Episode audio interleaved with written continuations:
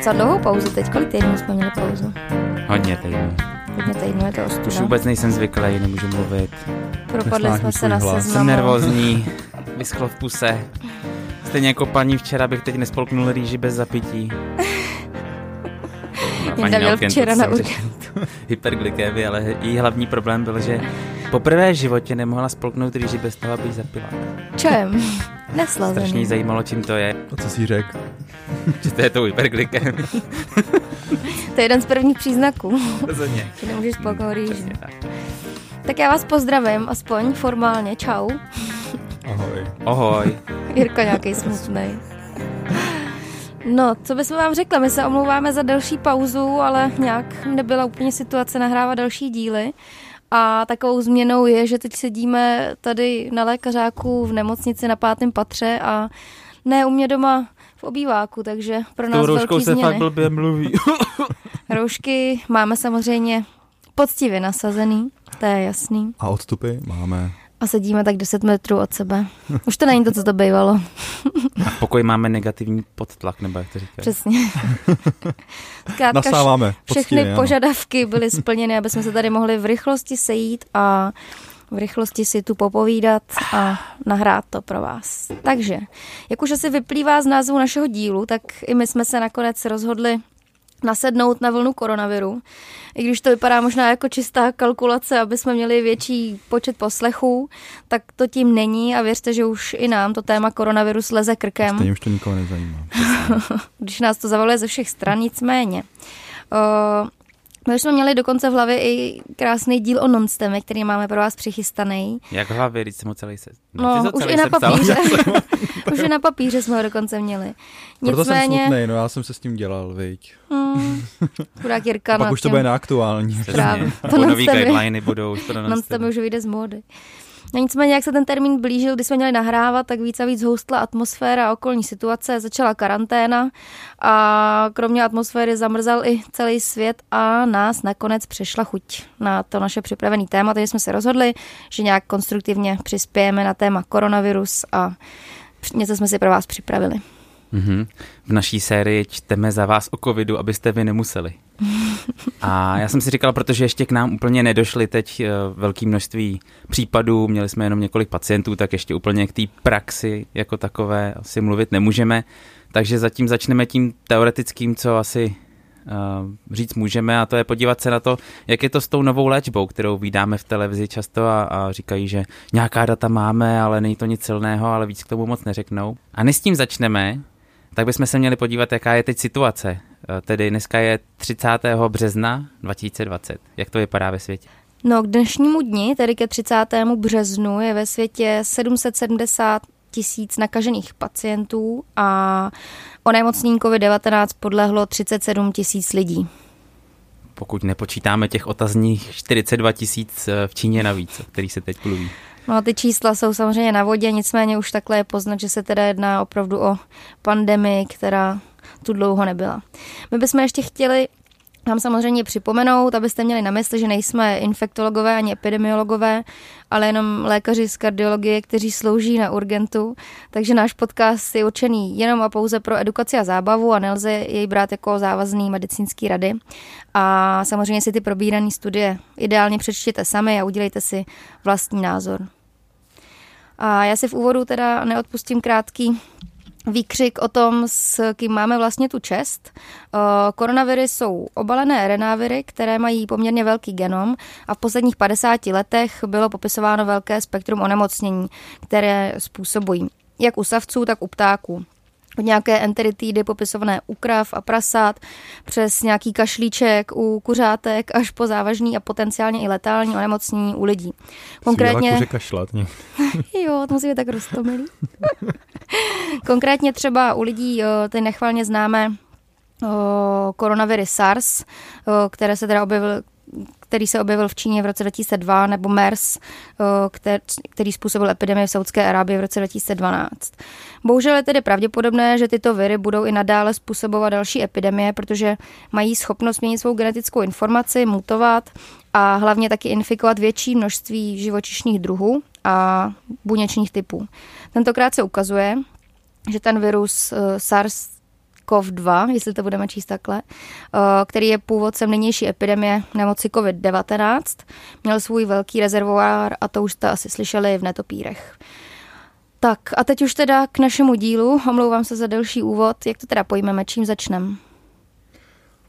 No, chtěli jsme se začít bavit o, o léčbě a jelikož, uh, jak si řekla, jsme kardiologové a naš, naší největší zálibou jsou randomizované studie a jelikož se jedná v tomhle případě o onemocnění zatím mladé a méně známé, tak drtivá většina dat jsou observační studie anebo srovnávání eh, účinku léků ze, uh, se staršími kohortami, které máme k dispozici, takže jsme si našli jedinou, nebo možná ne jedinou, ale jednu z mála randomizovaných studií, která se týkala léku, který se dá potenciálně použít i k léčbě tohoto onemocnění a to je lopinavir.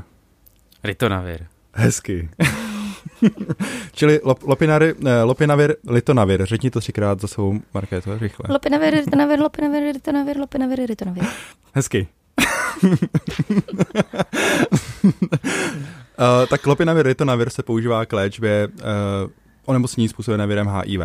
A v rámci uh, snahy najít léky proti onemocnění SARS-CoV, tak uh, se vytáhl z šuplíku i, ten, i tento preparát a vznikla randomizovaná studie Lotus China, která si dala za cíl zjistit, zda tento lék funguje i u pacientů s COV-19. Parádní název. Dobře, než se do toho ponoříme, do té studie, uh, tušíte někdo z vás, proč soudruhy v Číně napadlo podívat se na to, jestli tady ten lék může fungovat i na koronavir? Ne, to nemám páru. To, to fakt netuším, Jirko. Řekni nám to. A, Jak to teda bylo? Tak věc se má tak, už to zmínila Market na začátek, že onemocnění způsobené viry kor- koronaviry uh, se vyskytuje poměrně zřídka, ale když přijde, tak to, tak to stojí, stojí za to. Jednalo se o, o epidemii SARS a, a následně epidemii MERS. A konkrétně v případě té epidemie SARS, která byla v roce uh, 2003, se ukázalo, že ten lopinavir, což je inhibitor proteázy, inhibuje in vitro virus SARS-CoV a, a ten ritonavir, čili složka, která v tom léku je obsažená, ten se k němu přidává, protože inhibuje cytochrom P450 a tím zvyšuje poločas lopinaviru v plazmě. A v roce 2004 pak vyšla open label, ne randomizovaná studie s historickými kontrolami, kde porovnávali pacienty se SARS, kteří dostali ribavirin a s pacienty, kteří dostávali právě lopinavir, ritonavir. A užití lopinaviru bylo asociováno se sníženým výskytu ARDS a smrti. A jelikož se následně také ukázalo, že lopinavir, ritonavir inhibuje in vitro a u zvířat i aktivitu MERS, kov, tak nějak se předpokládalo, že by i na současné onemocnění tento lék mohl být použit. Víš, co jsou to historické kontroly, Market? Mm-mm. Zakašlej kuře. Víceméně to znamená, že prospektivně nabrali do studie pacienty, kteří měli SARS, a k ribavirinu jim přidali ten lopinavir ritonavir, sledovali nějakou dobu, vzali jejich data a porovnali je s pacienty, kteří vyhrábali někde ve starém šuplíku, kde byli pacienti, kteří dostávali jenom ten ribavirin.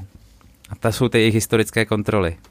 Takže ty, nenabí, ty, nab, ty, co nabírali prospektivně, těm, těm všem dali tady tu novou látku a mm-hmm. pak mhm. celou tuhle skupinu porovnali se starou skupinou, která dostávala jenom tu původní léčbu. Dobrá, byla jsem poučena. Takže my jsme si teď řekli důvody, proč lékaře napadlo vytasit opět lopinavir, ritonavir i u covidu. Pojďme už tedy k té naší studii Lotus China. Jinak, kdybyste si ji chtěli hledat, tak to slovo China je tam docela stěžejní, protože když budete jenom googlovat studii Lotus, tak vám vyjde nějaká holandská studie o intrauterních transfuzích z roku 2010, takže to úplně nedoporučuju. Uh, nebo teda jsem v té karanténě je občas docela nuda, takže klidně Lotus pročtěte. Nicméně studie Lotus China probíhala to vycházejí ty nepřekvapivě ne? v Číně. Kluci, vy vůbec neposloucháte. Ne. Studie Lotus China probíhala v Číně a byla to prospektivní randomizovaná open label studie. Počkej, to není zajímavý. Eh, vraťme se k těm Lotus porodům. Co, co to teda je? Kluci mají karanténní nemoc. No lotusový porod je, když necháš placentu s tím narozeným dítětem a udělá se ještě jako, nechá se doproudit krev tomu dítěti. A pak tu Dobře, vraťme se zase k random, domů a ona tam tak jako dosychá a dosychá. A ne, dosychá. ne. Ne, to se neděje. Pokračujeme. Uh, byla to prospektivní randomizovaná open label studie, přičemž jedna skupina byla randomizovaná ke standardní podpůrné léčbě a druhá ke standardní podpůrné léčbě plus lopinavir, ritonavir uh, na 14 dní konkrétně. Tady ta studie probíhala od 18. ledna do 3. února, samozřejmě roku 2020 a probíhalo to v jedné nemocnici ve městě Wuhan. Proč tu studii udělali open label, když víme, že to není úplně ideální přístup? Já jenom připomenu, co je to open label studie. Open label studie znamená, že, jak, jak Jirka minule říkal, všichni vědí, kdo... Co, vši... co všichni, všichni, berou. všichni vědí, co všechno berou. Takže studie... Všichni vědí, co všichni neberou. Přesně, Přesně. tak. Studie není zaslepená, to znamená, uh, pacient ví, co dostává, tady v tom případě to je hlavně o lékařích, takže lékaři, co podávají léky, tak ví, co komu podávají a není to zaslepené, jako třeba to bývá u randomizovaných dvojitě zaslepených studií s placebem.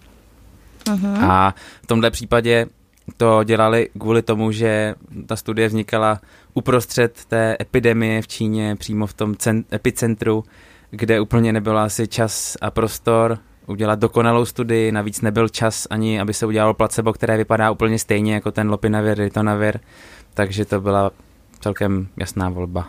Jenom bleskové, jaký pacienti byli zahrnutí? Tak zařazování byli dospělí pacienti, kteří měli potvrzenou na rengenu bronchopneumony nebo na CT potvrzenou bronchopneumony a zároveň PCR potvrzenou infekci SARS-CoV-19.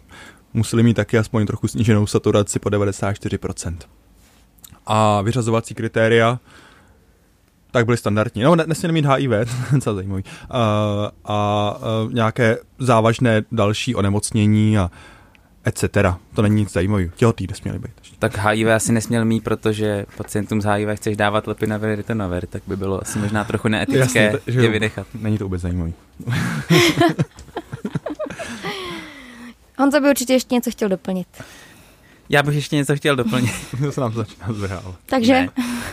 Takže ještě jednou. Jenom jsem chtěl ještě zmínit, že randomizaci stratifikovali podle úrovně oxygenační podpory, aby měli ty skupiny pokud možno co nejvíc vyrovnané, takže randomizovali zvlášť pacienty, kteří měli jenom kyslík, brýlemi, zvlášť randomizovali pacienty, kteří byli intubovaní a tak dále. Dobře. O, primární koncobot byl čas do klinického zlepšení, o, což se teda rovnalo zlepšení o dva body na škále závažnosti, která je běžně používaná i ve studiích u chřipky a nebo propuštění hospitalizace. Sekundární koncobody byly například mortalita ve 28 dnech, doba mechanické ventilace, doba hospitalizace u přeživších a tak dále. O, dále se měřily ještě titry virové RNA. Tak, uh, jak šel nábor populace? Zeptám se sám sebe. Uh, původně, původně, původně si spočítali na základě dostupných dat, že potřebují 160 pacientů k získání nějakého signifikantního rozdílu. A taky si nemysleli, že jim to bude úplně rychle nazbírat, protože předchozí, předchozí epidemie měly řádově méně pacientů. Nicméně 160 pacientů nazbírali a, a žádný uh, signifikantní rozdíl uh, nebyl zjištěn, tak pokračovali v náboru a zastavili se až na čísle 199 pacientů, protože v té době už se objevil uh, k dispozici nový lék Remdesivir a řekněme tady ta studie už přestala být tolik zajímavá a tak nábor byl ukončen, čili 199 pacientů a tady na to podívám. Um, medián věku bylo 58 let, 60% byli muži a nebyly tam nějak zjištěny žádné zásadní rozdíly, pokud jde o komorbidity a tak dále. A ve skupině s lopinavirem dostalo navíc ještě kortikoidní, eh, kortikoidy v léčbě 33% pacientů a v té druhé skupině 36%. To je jako jediný rozdíl. A bohužel ta studie nedopadla tak, jak bychom si přáli. V primárním koncobodu nebyl statisticky významný rozdíl. A dopadlo to podobně i se sekundárními koncobody. Jediné, co tam bylo aspoň trochu optimisticky vypadající, byla numericky snížená 28-denní mortalita, ale ten confidence interval byl tak rozsáhlý, že to mohlo snižovat mortalitu, zvyšovat mortalitu. Těch pacientů prostě bylo příliš málo, aby se to dalo říct nějak statisticky významně. Takže když si to schrneme, tak ve studii Lotus China se nepodařilo prokázat, že by lopinavir, ritonavir zkracoval délku onemocnění nebo jeho závažnost oproti standardní léčbě. Mm-hmm. Musíme si jenom uvědomit, že tohle neznamená, že ten lék vůbec nefunguje. Jsou to prostě příliš malá čísla. Může fungovat, nemusí fungovat, může naopak škodit. Těch pacientů je tak málo a těch, hlavně těch koncobodů je tak málo, že to nejde říct přesně. Co mi to ale říká, že asi ten jeho efekt, pokud nějaký je, tak asi není úplně dramatický. To by se už prokázalo pravděpodobně. Uh-huh. Takže tady to asi bude, jak uh, má rád Jirka, slepá ulička. Hmm. A nebo třeba nabrali jenom příliš nemocné pacienty, nebo příliš zdravé, nebo Ne- příliš mnoho, nebo, Nebo příliš pozdě. příliš málo. Příliš kulaté, příliš dlouhé. Nesnižuj to. Ale ne, skutečně ne, nemuselo se prostě trefit do toho ideálního pacienta. Takže budeme doufat, že příští randomizované studie, které vyjdou, tak vyjdou pozitivní. Tak, OK, to je asi všecko, to je téhle studii. asi jo. Snad jsme se vešli do 20 minut, tak jako máme v plánu už od začátku našeho natáčení. Jsem doufal, že do 15. No, uvidíme. Bylo by to lepší, protože bychom věnovali 15 minut času léku, který nevyšel. No snad příště trošku s optimističtějšími zprávami. Tak děkujeme, že jste na náš další díl počkali takovou dobu a doufáme, že takovýhle pauzy už nebudou a mějte se krásně. Ohoj. Ahoj. Čauky.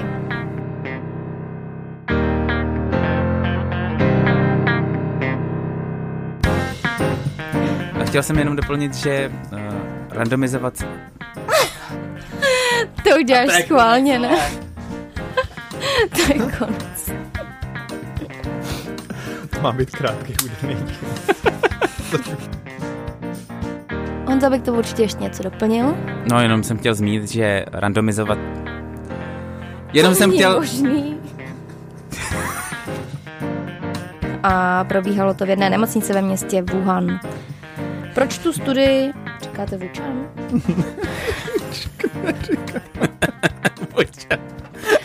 Wuhan. To by mě nenapadlo, ale Bučan je super. Wuhan. No. No, jste se tak koukli. Rengenu nebo na CT a zároveň měli serologicky potvrzený eh, jo, po- PCR. Ajajaj, taky a zároveň měli, To nemůžeš musíš do začátku. museli taky být, řekněme, ve vážném stavu, to znamená, měli mít saturaci po 94% nebo eh, FiO2 a Jo, jo. jo, jo, Jak se jmenuje? EPAO2, EUPO.